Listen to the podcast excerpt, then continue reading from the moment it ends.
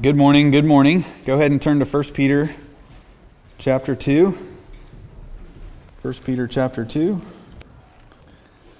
We'll start reading in verse 9. tell you, verse 9 and 10 is where we'll be this morning. I know we've been there for a while, but sometimes I feel a little bad about that. Then I come back around and I'm like, well, what, we're, what are we doing? We're looking at the actual words of God, aren't we? And trying to mine all that they have for us. And Paul's instruction to Timothy was to preach the word, right? And as long as I'm doing that, then we're okay. Right? My goal isn't necessarily to get through 1 Peter. My goal is to give you the word of God. That's my goal. And if that happens, then I think the Lord Jesus is happy. Um, I am trying to get through 1 Peter. But ultimately, my goal is that we all walk away knowing a little bit better about who God is and about what He expects of us. Um, and, and, and I really mean that. I think that there can be a danger, can't there? Especially in our Western context of watching the clock. There can be a danger of wanting to just sort of get through something for the sake of getting through it. Well, that, that can't be our approach, can it? We have to just sit here, all of us, including myself, um, under the Lord's teaching, under the Lord's word, and ask the Lord to teach us. And that's what, that's what this is. So um, let's read it together. Here's Peter's words to those believers scattered throughout Asia. but you are a chosen race, a royal priesthood, a holy nation, a people for God's own possession, so that you may proclaim the excellencies of Him who has called you out of darkness into His marvelous light. For you once were not a people, but now you are the people of God. You had not received mercy, but now you have received mercy. Let's pray. Father, we come to these words again. And Lord, these are words that are straight from your mind and heart through your apostle. We know they bear your own authority. And Lord, ultimately, they bear the the weight of your own love. Um, Lord, these terms, these ideas, these identity markers are the things that your saints are to put on, to think about, um, to just consider. And Lord, as we consider these wonderful ideas, these wonderful notions of being a chosen race, a royal priesthood, a holy nation, a people for your own possession, Lord, that, that this would so just become a part of the fabric of our thinking and being and behavior and speech Lord, that we will walk in a manner worthy of the gospel. Um, Lord, help us even more this morning to, to put these things on, to glory in them, and to, to feel the implication of what they, what they mean. Lord, I just pray for each individual soul in here this morning, you give them everything they need. Um, Lord, for those who are depressed, we pray that you would give them encouragement and perception about who they are in you. For those, Lord, in here who are encouraged, Lord, that they would continue to just sense their need for you and, and yet always be rejoicing at, at, at how you are providing for them and how you are upholding them. Um, and Lord, also just for those who don't know you in this room, we pray, Father, that you would call them out of darkness into your marvelous light. Lord, only you can do this. And we praise you that you still do. In Jesus' name, amen. All right, so in weeks past, we've looked at chosen race, royal priesthood, and last week we looked at holy nation. We talked about the fact that Christians are a holy nation, right? So we're not talking about geographic borders, you know, um, nation states in, in our common sense of it. We're talking about a people. We're talking about a people that have been called out of slavery to sin made God's own people, and these people comprise God's holy nation. There is no physical nation on earth that you can say that's God's nation. Okay? God's nation are comprised of, of the elect of God, as Peter says here, the chosen race, made up of his royal priesthood, these people who have access to God and who are royalty. These are the people who comprise God's holy nation made up of Jew and Gentile alike. Okay? That's who we are. God's holy nation. It's a wonderful, it's a wonderful idea. This, this, this implies that we're a part of this nation of God that will never end. Right? You think about nations that have come and gone, right? But we're a holy nation, and we know that this nation, this kingdom that we're a part of, will never end. An unshakable kingdom, as the writer of Hebrews says. All right, so what's Peter's next identity marker for us? Well, the next identity marker in, reality is this next phrase that he uses a people for God's own possession. Now, I'm not going to spend as much time on this one, and the only reason for that, and maybe it's unfair to some who are visiting, but is because Steve spent so much time on this in the Old Testament text, in, in the book of Exodus. He spent so much time. Because if you're not familiar with this text, this text is actually quoted from the Old Testament, where God brought Israel out of Egypt and set them apart on Sinai, covenanted with them, and, and sort of gave them these descriptors at that time. Well, of course, they failed to live these identity markers out, and we as the church fulfill these things. And we are now the chosen race, the royal priesthood, the holy nation. And we're also a people for God's own possession. So, this is a wonderful idea. So, just briefly, what, what are we talking about when we're talking about a people for God's own possession? Well, fundamentally, what we're talking about is the fact that we are the Lord's, right? I mean, as Christians, um, we have been bought with a price, haven't we? We have been purchased. As Ben was talking about this morning, he was talking about the nature of freedom and the reality that freedom does not imply no master anymore, right? Freedom is actually being liberated to be who you are intended to be, right? The world thinks of freedom in terms of doing whatever you want to do, right? Well, that's, that's not freedom. That can be bondage, right? But real freedom in the biblical sense is being liberated to be who you are intended to be, right? Um, that's, that's real freedom. And so, what we're talking about here is the fact that God now owns us. We are His possession. And the Old Testament talks about the fact that we are His treasured possession. He owns us but we, and we are precious to him. It's not just mere property he forgets about. We are actually, as the psalmist says, the apple of his eye. The apple of his eye. The very choicest fruit to the Lord. Now, again, if you know yourself in Christ, honestly, it's very hard to believe that. It's very hard to believe that, isn't it? It's very hard to just, just relish in the fact that God really thinks that way about me that we are the apple of his eye, his treasured possession. But that's exactly what the text says. And so the key here is that we don't just live based on how we feel about ourselves, right? We live based on how the Lord feels about us. And that makes all the difference, doesn't it? It really does.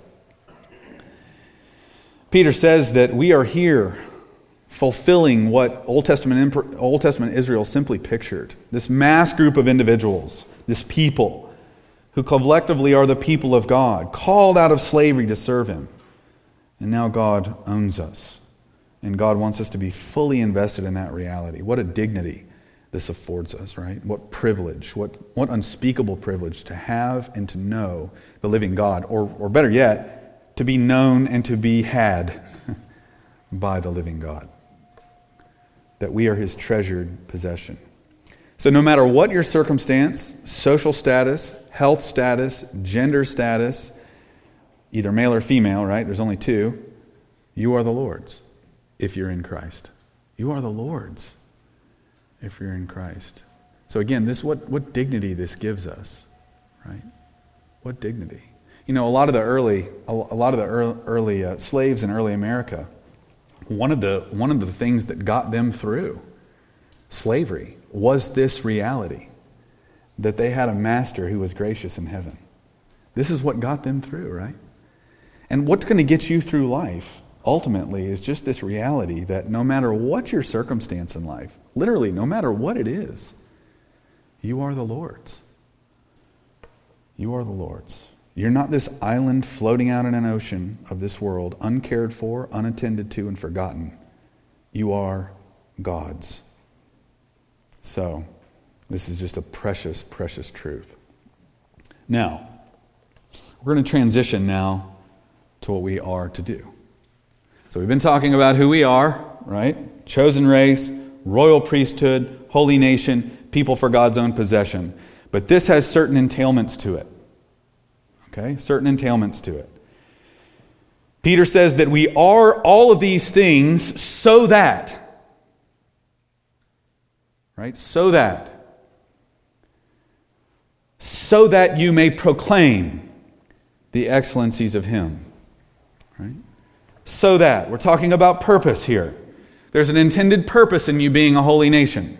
There's an intended purpose in you being a, holy, a, holy, a royal priesthood, a chosen race. There's a purpose in all of that. It's not just for you to sit back and relish and ponder. I mean, it, it, you, you have to, but that's not the final goal here, is it? It's so that. This amazing reality of being owned by the Lord and being members of a holy nation must issue forth in something that Peter calls here proclamation. God brought you to himself for various reasons, but in this world, and, in the next, I would, I would say, and the next, is proclamation.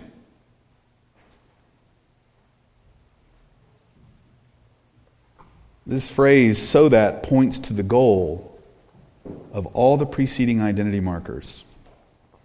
The goal and end of you being a chosen race, and all these other things, is that we all may proclaim his excellencies.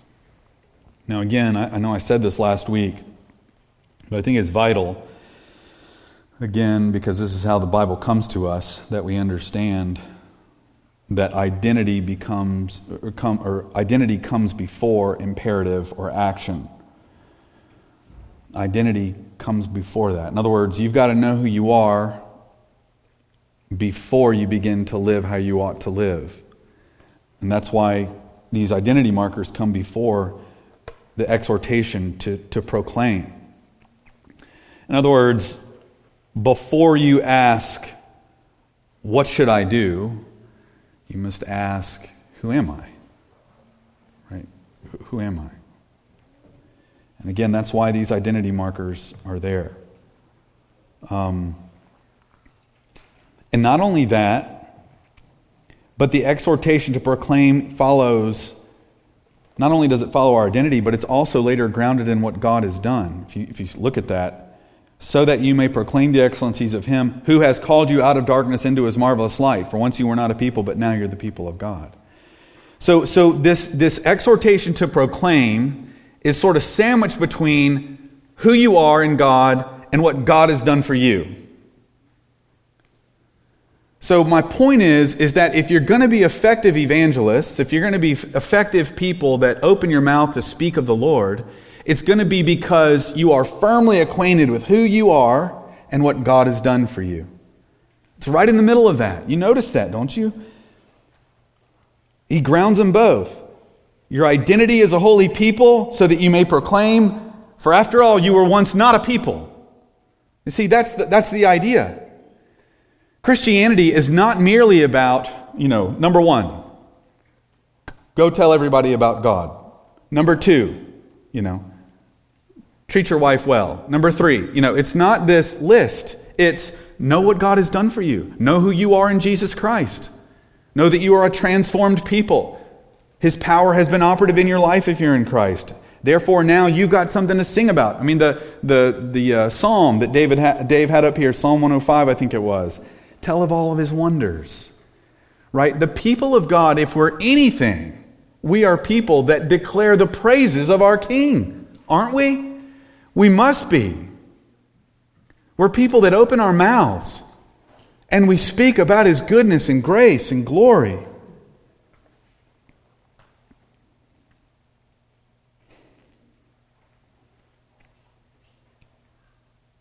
God has had mercy on us.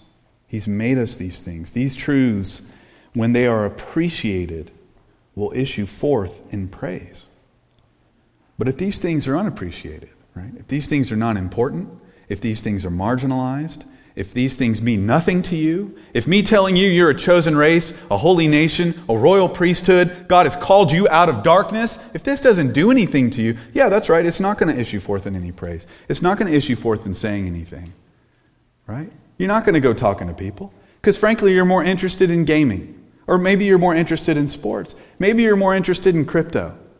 Right? Th- these are the things that really make you sing. These are the things that really make you talk and praise. Right? But not so for us who are fully grip, grasping the fact of what God has done for us. Right? I'm not saying you can't ever talk about those things. But my point is, after you've talked about that, right, can people tell who your first love really is? Can they tell? Or is it only all of these other peripheral things?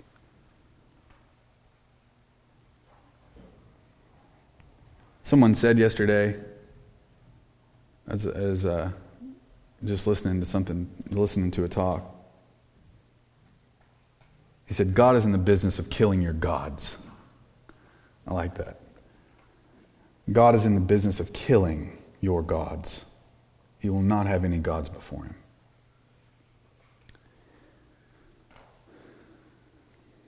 And if God is our God alone, we see him for all he is, we see him for who he's made us to be, we see the darkness we were in, and we see the fact that he's pulled us out of it.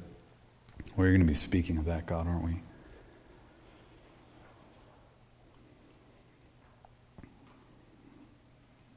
We've been set apart and shown mercy. I think on these things, and this praise will begin to flow. I was thinking about something with regard to identity and how that affects behavior.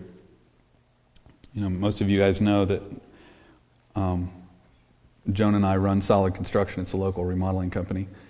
And we have vehicles that we give to certain guys. And, uh, and on these vehicles, we have logos, right? And these logos are, um, say our company and some things about what we do.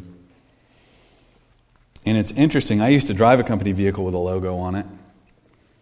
And every now and then you're driving down the road, right? I'm driving in the van with a logo on the side. And I don't know, somebody's being a turkey in traffic or something, and I'm tempted to sort of, you know, and I wouldn't do that even if I wasn't driving the van. But I'm tempted, you know, you're tempted to. But, but you know, when, it, when I remember the fact that I'm here representing somebody else, representing this company, it adds an extra incentive to not, you know, cut the guy off. It affects things. When, when, you, when you realize who you represent, it really affects your behavior, doesn't it? You know, when you reflect on the fact that you're a royal priesthood, your depression about, about whatever in your life or, or God doesn't want me or love me or all this, that kind of goes away when you realize wait a minute, I'm a priest. I can walk right up to him and call on his name. I have access into the Holy of Holies because of Jesus. Or you begin to think that you're sort of put on the shelf in your life, and then you realize, wait a minute, I'm a part of a holy nation. We're, we're, I'm a part of an eternal kingdom. Identity matters. Identity matters. Thinking on who you are and who God has made you to be represent, and, and, and who you represent, it affects the way you live. It's not merely about law. It's not less than commandments, but those commandments are lived out as you understand who you are. Right? I'm not going to want to run a red light in the solid construction van, right? Because, I mean, that wouldn't look good, right? If I get pulled over by a cop and people are passing me and they're all seeing the solid construction van, you know, pulled over on the side of the road. Well, that doesn't bode very well for the company. It's very similar to that, isn't it, in the Christian life? Very similar to that. All right. So, your purpose of who God has made you to be is to proclaim.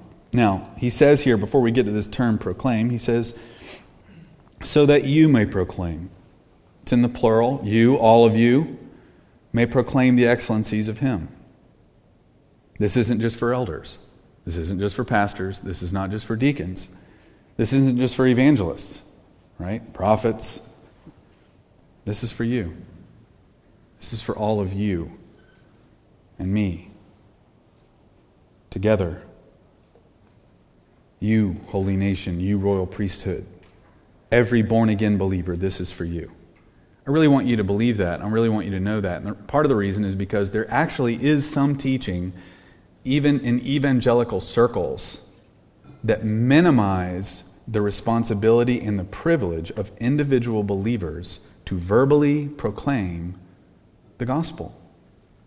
And I don't know, some of you may remember that article that I, that I brought out a couple years ago, where the person was basically arguing that the reason you don't see more imperative in, in the epistles for individual believers to be proclaiming the word and proclaiming the Lord is because, well, some, most of them are just to be servants, you know, servant, be hospitable. You know, they're just to be opening their homes, doing those servant type things, not those verbal type things. And I'm sitting here thinking, I mean, if you're in Jesus Christ, you've been brought out of darkness and you've got something to say. And Peter says that, doesn't he? Peter's clear. This is for you all. This is for you all. Proclamation of God's praises and excellencies is not bound up with a certain gifting of evangelism or certain teaching roles in the church. It is the expected and natural outflow of being a member of God's chosen race. So, if this is true for you, the expectation and purpose of your life is to proclaim Him. And again, maybe it won't be up here, maybe it won't even be in the open air, but it will happen. Right? It will happen. It must happen. This is the one of the fundamental purposes of your existence is to praise your God, to exclaim his goodness to him, to us, and to all people.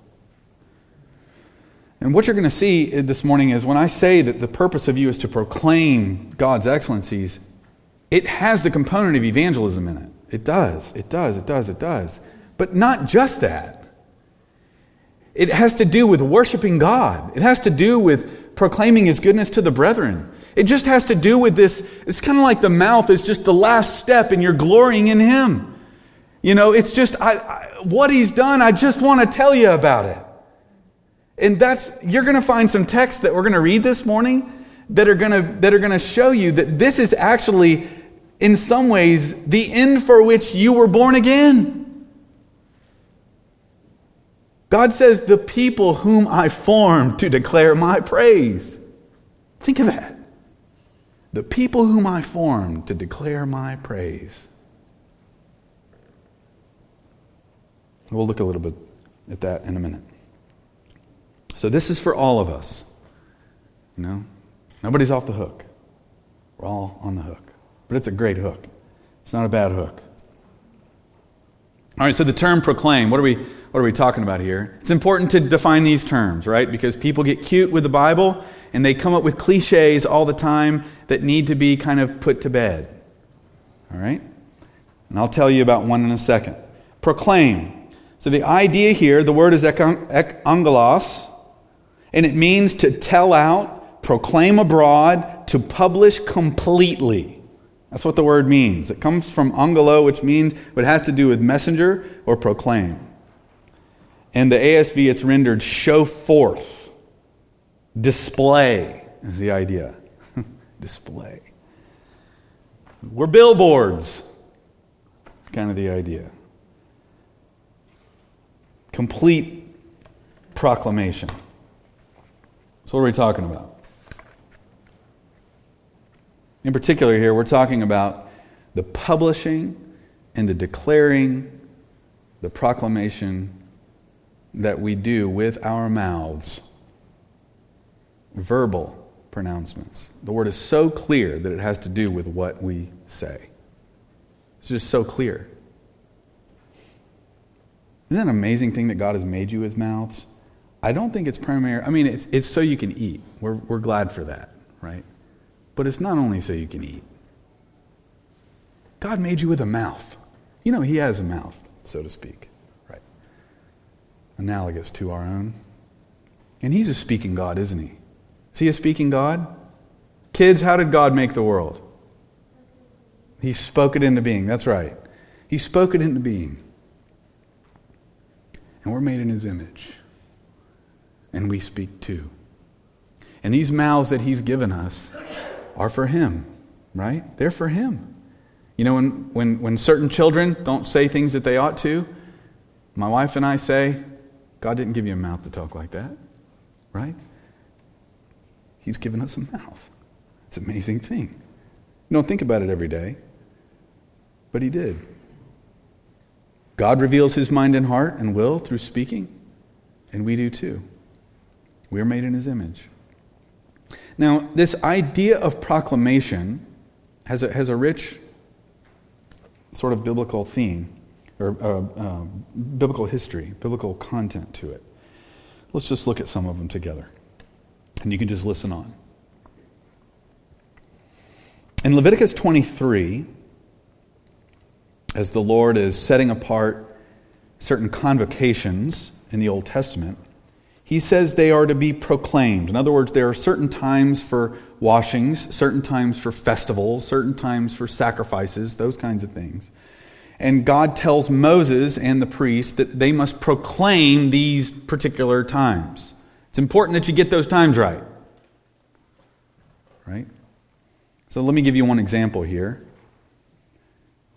regarding the year of Jubilee. Leviticus 25:10. You shall thus consecrate the 50th year and proclaim a release through the land to all its inhabitants. It shall be a jubilee for you, and each of you shall return to his own property,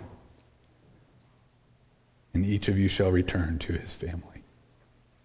So think of it. You know, as a husband, you fell on hard times, you got no money, you have to sell yourself into slavery. It happened. Happens today, actually. Now, if you can wait for 50 years, if you can wait for 50, see, if you don't have the amount to pay back, if you can't work yourself out of that debt, you've got to wait. You've got to wait. And can you imagine? If you're young, maybe you've got some hope. If you're 30 and you're waiting until you're 80, can you imagine being in slavery for that long? And then all of a sudden, that 50th year hits, and there's this proclamation that goes out Debtors are free. You can go home. Can you imagine that? Would you even know what to do with yourself? But this is what we're talking about.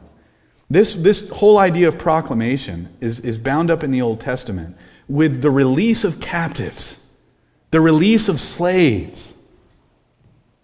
Now, certainly, it's, it's hard not to immediately go into the gospel, isn't it? Isn't this what we preach? We preach liberty, right? True freedom from real slavery. And an even more incredible message. You get to be a part, you get to go home. Yeah, but it's home to the family of God, isn't it? Not your physical family. But that's, that's this idea, this proclamation of release. That's what we're talking about when we, when we share the, the excellencies of God. We're proclaiming a release. Psalm 26, 7. Lots of, lots and lots of content about proclamation in the Psalms. So, Psalm 26, 7. Just listen carefully, because I know I'm going to give some, a lot of scripture, but I want you to listen to them. And the Psalms are there for our instruction, aren't they? Right? They're, they're there for our instruction, so let's be instructed.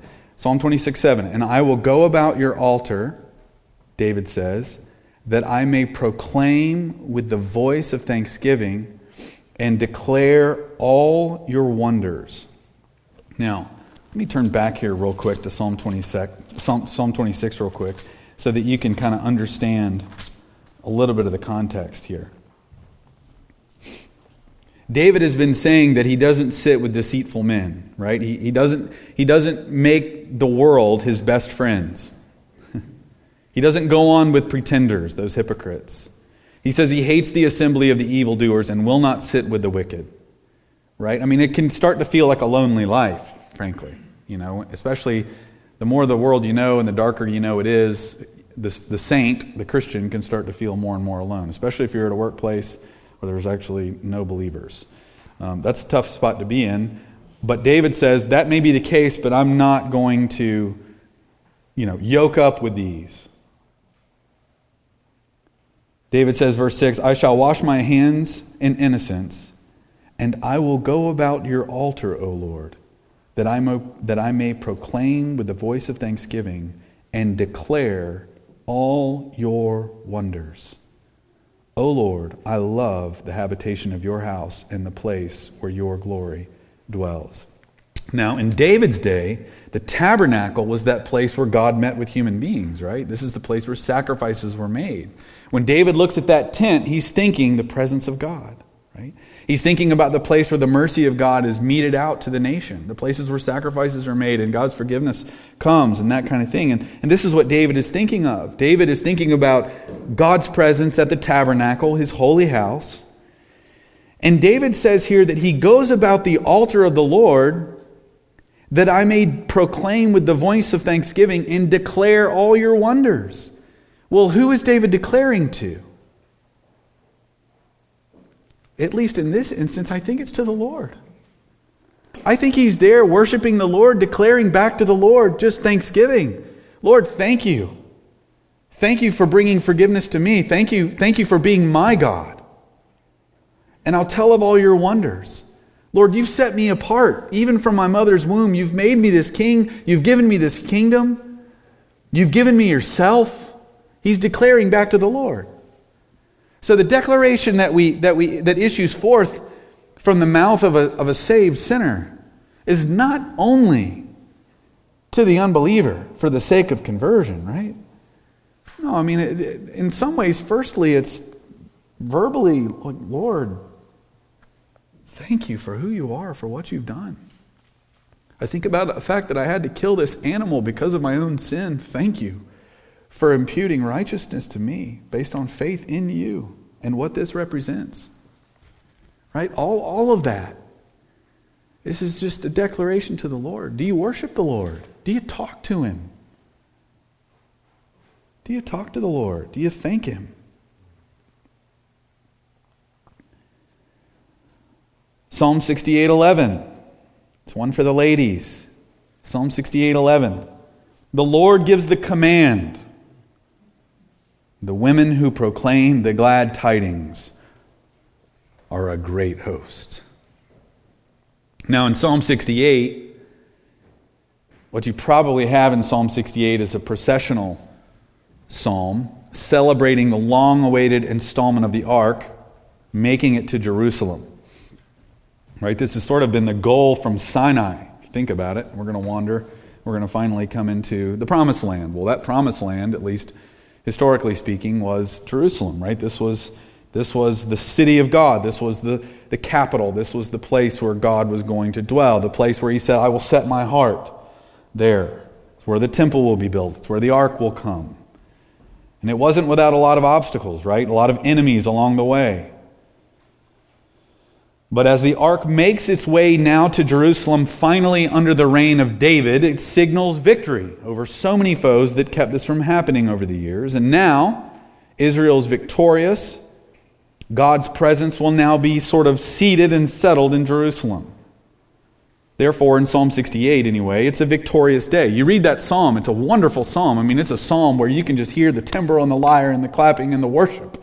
That's what you, that's what you feel because you have this sense that here's God's presence coming into his capital, represented by the ark. Man, just what an incredible. Talking about promises fulfilled. Here it is. Time of great joy. Jerusalem will be the most powerful kingdom on earth because God is their God now.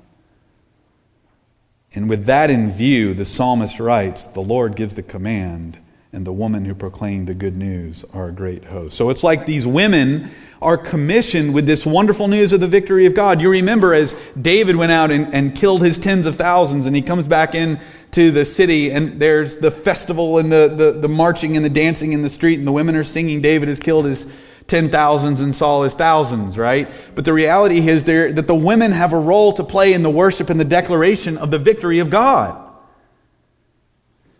But in the psalm, it's interesting because it says the Lord has given the command.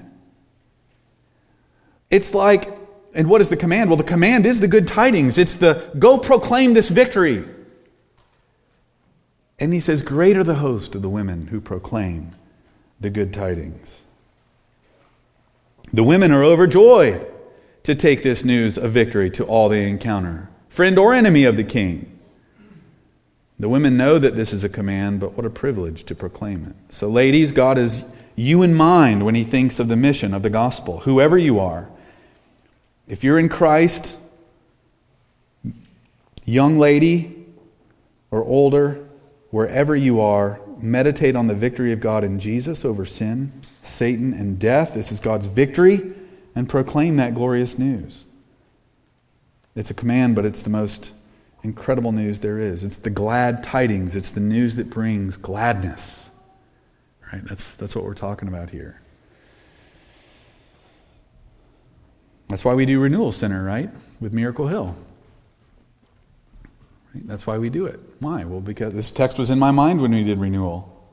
You know, the, the ladies' shelter there with the ladies that were trying to get their life straightened out with the Lord. This text was in my mind. This, here's our ladies. They go and they proclaim the glad tidings of God to these other ladies who need the gospel. Psalm 71 11. Now, I want you to listen closely at how much the mouth is engaged here, connected to what God has done to David's enemies. I want you to notice that, okay? Just listen.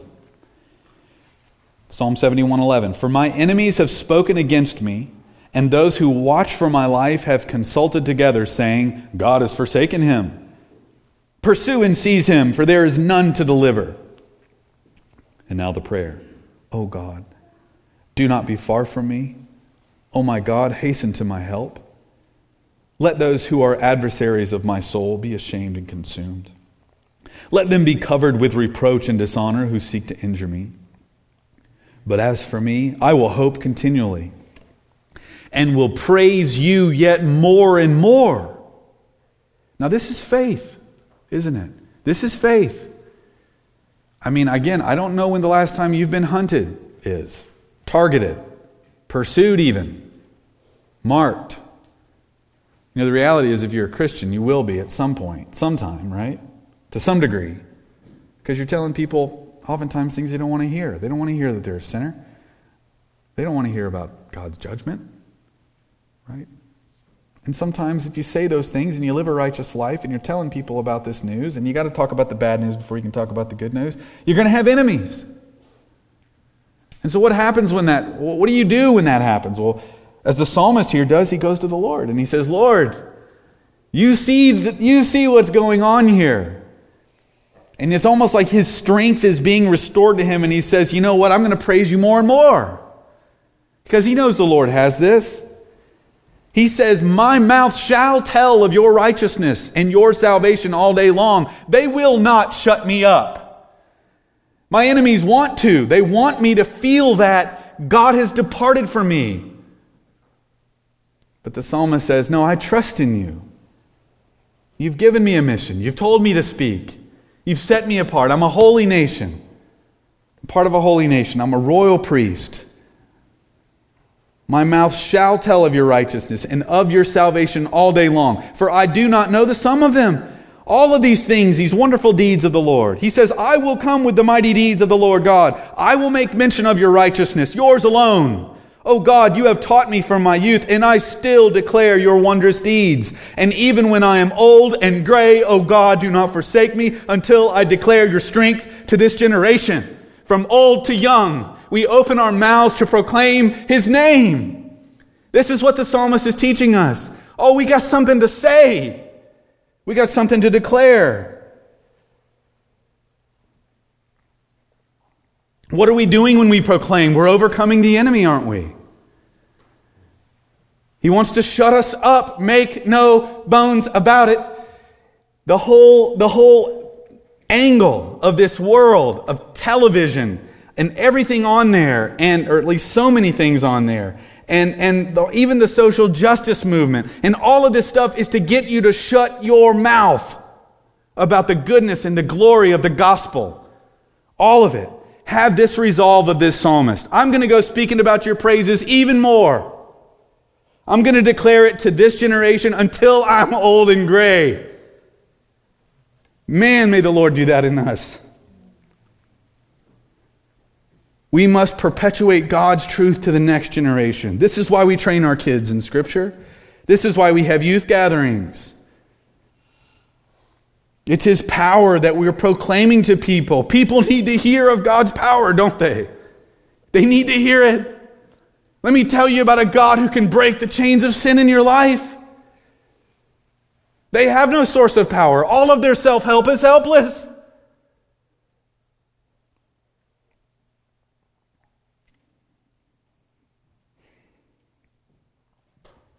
We declare his power, his strength. His strength. That's what we proclaim. His strength to every person. Man, what a psalm. Psalm 73 28. Again, the psalmist here feeling abandoned by God. You know the passage in Psalm 73. What an incredible psalm. He sees the prospering of the wicked and he's thinking, gosh, they got it good. I don't got it good. And then he realizes, wait a minute, wait a minute, wait a minute, wait a minute. All the wicked, they're going to perish. They're going to stand before God one day in judgment. They don't have it good. And you know, having that position, being a Christian where you know that, like I was saying earlier, I mean, so many of the Psalms are about this where you just feel alone. The psalmist instructs you in that feeling of desolation and aloneness. It, it, it meets you there. And it shows you how other people got out of it. And how did this guy get out of it? Well, listen to what he says. As for me, the nearness of God is my good. You know, I see the folks with, with the really, really nice houses and the really nice cars and, the, and, and, and just they're living this lifestyle and, and it's all devoid of God and, and, and, and yet they seem so happy and they don't have the troubles that I do and, and this and that. And so what's his resolve? He says, The nearness of God is my good. The nearness of God is my good. This is my treasure. I've been such an idiot. How could I not remember that? But it's true. We, we forget it all the time. But he says, It's the nearness of God is my good. I have made the Lord God my refuge that I may tell of all your works. If everything else is taken from him, if his world is crumbling, the Lord's nearness is his good. The psalmist says, He has made the Lord God his refuge. Did you hear that? But as for me, the nearness of God is my good. I have made the Lord God my refuge. Well, that sounds very free willy, right? Who cares about that? I have made the Lord God my refuge. That's what he says. I've done this. I've grabbed a hold of the Lord. He's become my refuge. I've experienced what it is to be secure and comforted by God. In faith, this psalmist grabs a hold of the Lord, makes him his refuge. Why or to what end? That he may tell of the works of God. This experience of having God as a refuge issues forth in speaking of his wonderful works. Do you have any stories to tell of God's protection, provision, comfort? If not, it's because you haven't made him your refuge. You don't know what that is. Do you know what that is? Do you know what it is for God to be your shelter? To hide your soul in the Lord when so many things are crashing down, when the pressures on your soul are unrelenting, do you know what it is to have God as your refuge? The psalmist had to fight for to get there, right? He, that Psalm, Psalm 73 is messy. He even says, I was like a beast before you when I was not thinking rightly about the prosperity of the wicked and, and my own lot. But he comes around and he says, Wait a minute, I'm making the Lord my refuge. The nearness of God is my good oh man, now he sees clearly. Wait a minute, wait a minute, all this stuff out here. While we can use it for good, and while we can even enjoy it, they're not, they're, that's not the stuff of life, is it? God shows us that in Job. God can take it all away, and Job is still the wealthiest man on the planet. Why? Because God is his God. Do you believe that? Or is that just pie in the sky? Is that just hyperbole? You'll know it's not hyperbole when you've actually made the Lord God your refuge. Then you'll see, oh, wait, I don't need anything else. I've got Him. I'm full in Him. I'm complete in Him. The whole point of the book of Colossians, or at least a primary point, is that Jesus is all you need.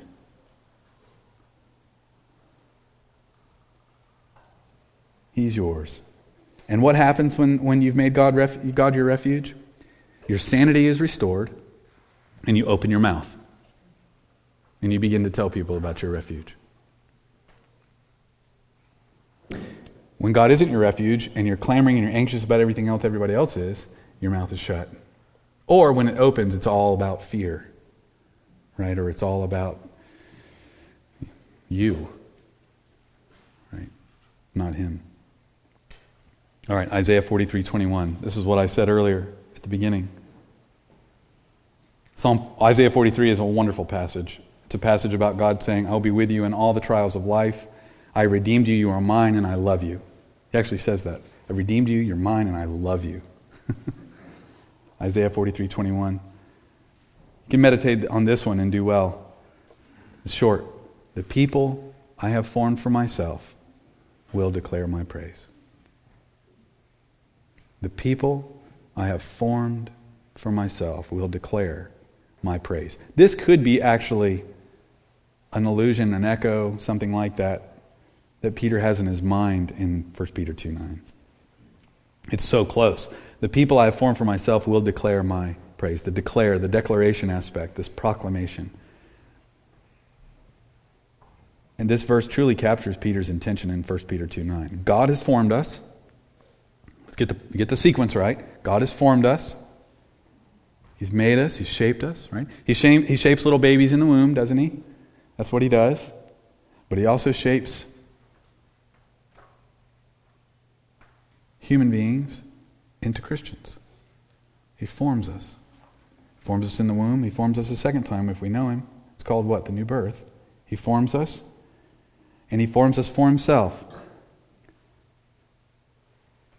So he gives us new birth, and this new birth is for him. Now we are his possession. Why? So we'll declare his praise.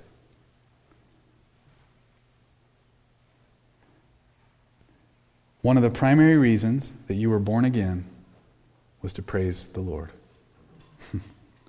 they will declare my praise. Praising Him in some ways completes the work of God in a sense. In Ephesians 1, where Paul is, is telling you about the glories of the gospel that began in eternity past and go on into eternity future, centered in the person of his Son, secured by the blood of his Son. It's all for what? You know. What is it? To the praise of the glory of his grace. It's all to the praise of the glory of his grace.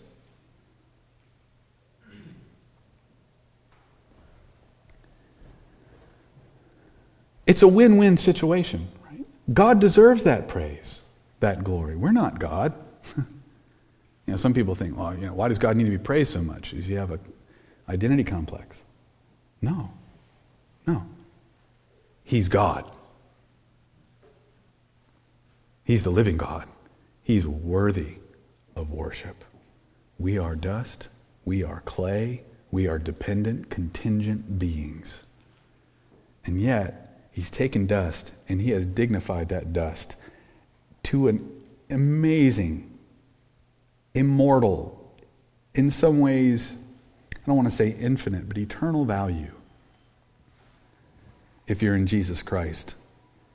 And now we are privileged to be able to turn back to him and say, Thank you. We glory in you. We see you for who you are. The reality is, the reality is, if you see God for who he is, it's just a natural response, right? And we're going to talk a little bit more about that in a second. But the people who I form for myself will declare my praise. We're going to be a speaking people. We're going to be a people who declare God's praises. Luke 4:18 Spirit of the Lord is upon me. Here's the Lord Jesus. Lord Jesus steps on the scene and he comes preaching about the kingdom of God. And he walks into a synagogue and there's some rabbis speaking and then it's his turn. He grabs the scroll, he turns to Isaiah 61, and he quotes it. Luke 4:18, "The spirit of the Lord is upon me, because he has appointed me to preach the gospel to the poor. He has sent me to proclaim release to the captives and recovery of sight to the blind, to set free those who are oppressed, and to proclaim the favorable year of the Lord. So there it is. Preach, proclaim, proclaim the favorable year of the Lord. Now you don't you don't hear a little echo of the release of debt that we read back in Leviticus 25 to you, the year of Jubilee. Of course you do. Jesus is saying that year of Jubilee, of debts being relieved and paid, and liberty being exacted for these debtors, well, those are all things pointing to me and the ultimate liberty I will bring through my death and resurrection. And now I'm here to proclaim that liberty, that release of captives, and recovery of sight to the blind, to set free those who are oppressed. Jesus has come to proclaim this freedom from oppression. And that's real oppression, not just human oppression. Because you can be humanly oppressed and still be free. Satanic oppression, oppression from sin. That's what Jesus comes to set free from. And then ultimately, in the day of glory, in the new heavens, new earth, well, you're set free from all worldly, human oppressors. But you can be relieved of that even now, even while still being under their jurisdiction.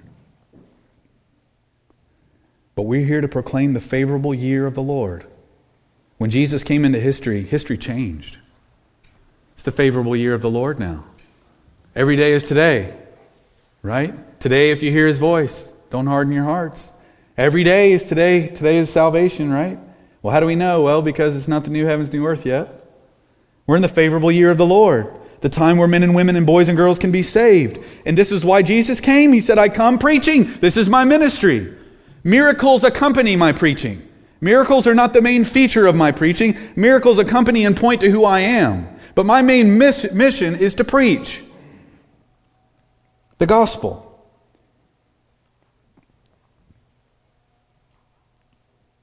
And we take this on now too, don't we? Peter tells us, now you go proclaim the excellencies of him who called you out of darkness into your marvelous light. Now, some of you have heard that cliche preach the gospel at all times and when necessary, use words.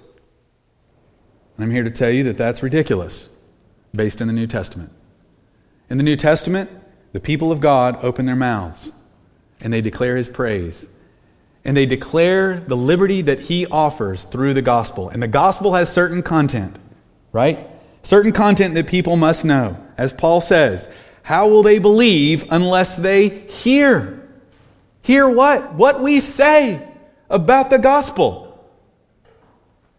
It seems so obvious, but it's not because people like to get cute and they don't really like to speak because it's scary.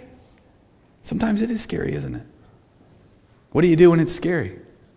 You wait, wait, wait a minute. You, this is what you do. You say, wait a minute, I'm, I'm a priest of the living God. I'm part of a holy nation. I'm part of the elect race of God. I'm God's own possession. The scriptures tell me that I'm also righteous, and the righteous are as bold as a lion. That's what you do. You work yourself up and realizing who you are, what authority you have, and then you proclaim. But we speak. Now, I'm not minimizing actions, okay? I'm not minimizing good works. Jesus says your good works can be of such a quality that men will glorify your Father in heaven. But let me just explain something here.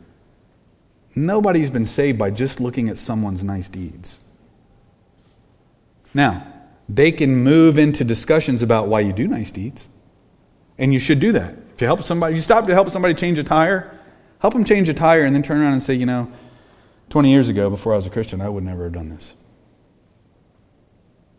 But Christ saved me, and I really wanted to stop and just do a small thing because Jesus, Jesus changed me. Something simple like that, right? But what is that? That's proclaiming, right? That's talking about Him. We want to point to Him. We don't want to point to how nice we are. We don't want people going around being like, man, just a great guy.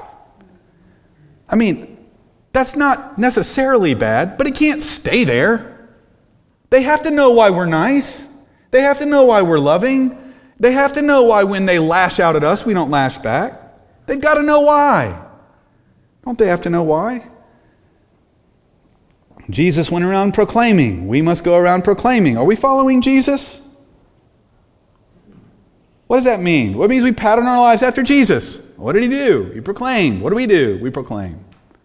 That's what we do. It's fundamental. So, the idea of proclamation here is it has an obedience component to it, right? It has a response of praise component to it.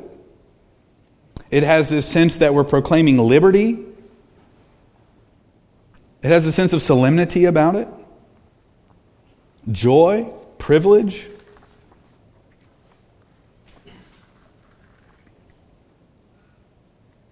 This is what we're talking about. Fundamentally, God has so pulled us out of sin. He's done such a work in us so that we might praise him before men in every way and before God. Listen to David's, listen to David's prayer and then we'll, we'll wrap up.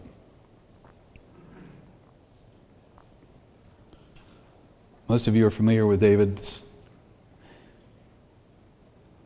grievous sin in his life with Bathsheba.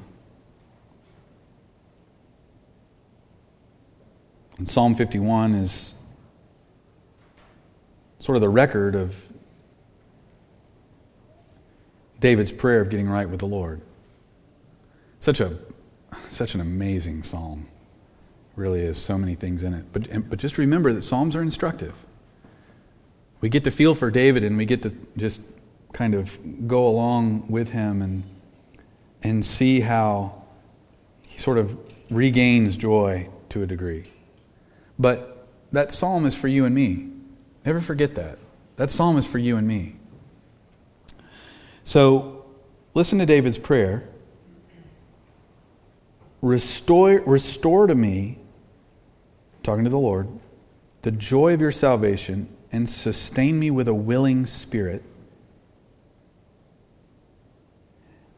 Then I will teach transgressors your ways. See how that goes together?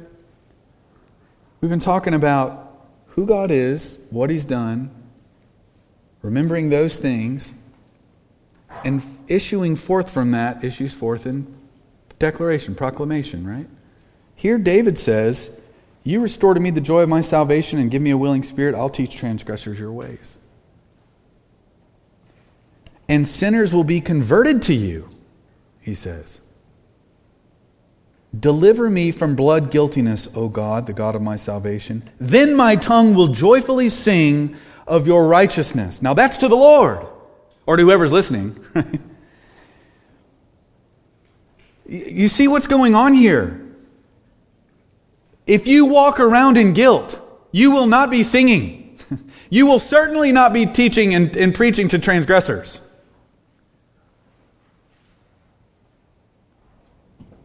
Listen.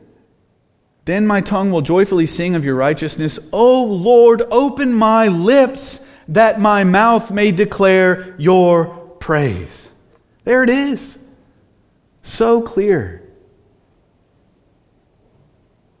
We want God's praise to just be the natural outworking of our just relishing in His forgiveness and His reconciliation that He's accomplished in the gospel. David here saying, Loosen my tongue. I want to sing again. And for those of you who are living in real guilt this morning, those of you who are in Christ,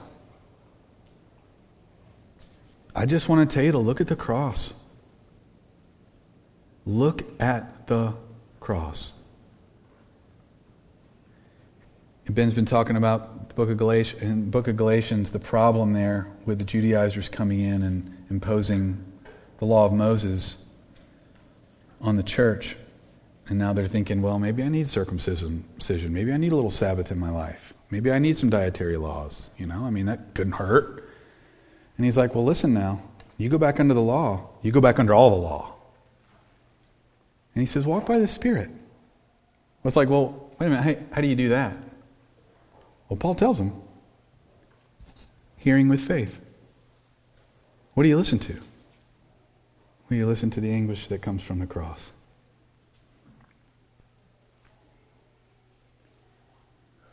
You listen to the, to the words of the New Testament writers when they describe what the Lord Jesus himself went through and why he did it. And as you listen to these things and you listen to what he's done for you and you listen to what you deserved and yet what you do not get because of mercy, well, this just so changes you. It just so transforms your thinking and your heart set and frees you up in your own soul to now you want to go tell others. That's how you do it. You don't do it by saying, well, today I've got to proclaim to at least, I don't know, three people. I mean, if you want to do that, that's fine. Set goals. But ultimately, it comes by hearing with faith. You put that cross in front of your eyes.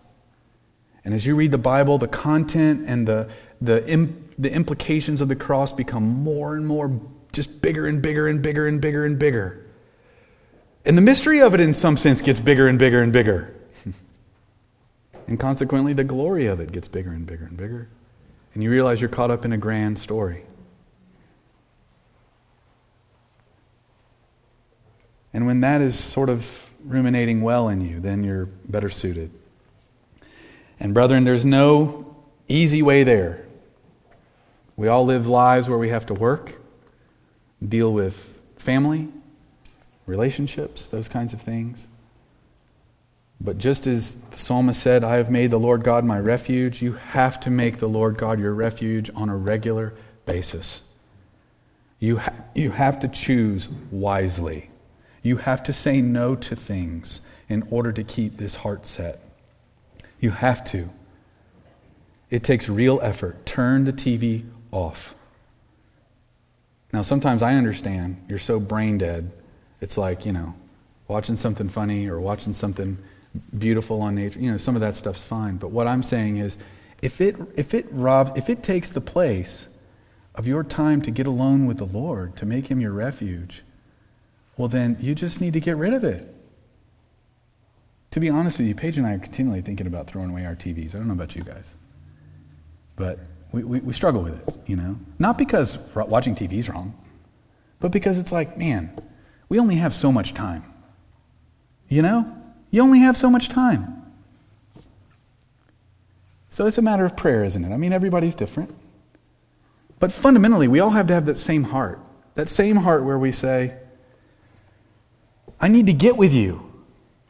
Right? I need to get with you. I need to make you my refuge. I need to be able to tell others the nearness of God is my good. Right? I need to be able to tell others that. So let's help each other in that.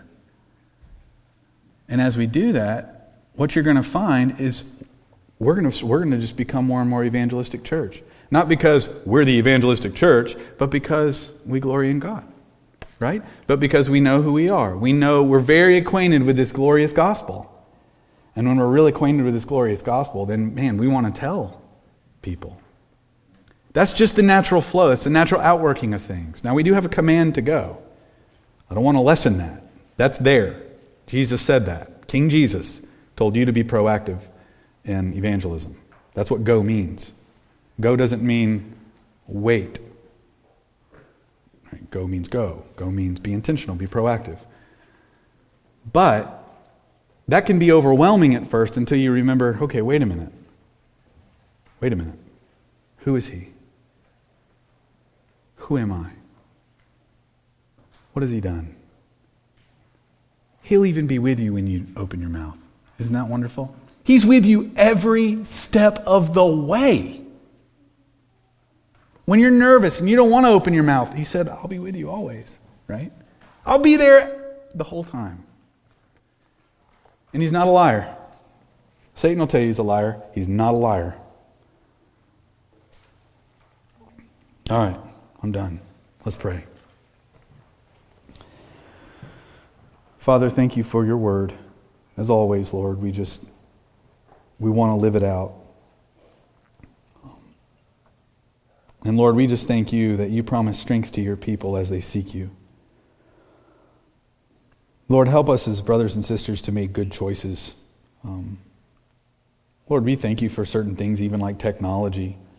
But Lord, we just pray you'd ever keep it from being an, an encumbering weight. Um, Lord, I can watch certain things and just glory in your creation and glory in what you've done in the world, but Lord, sometimes I know it just gets in the way. Lord, help us to make good choices. Um, Lord, we certainly don't want to go the way of rules that you don't state explicitly in your word, Lord, but we do want to be people who, I don't know, Lord, choose the good part. We do want to be people who are more fascinated with you than we are with anything else. And that's just the truth, Lord. Please, whatever it takes to get us there, please get us there.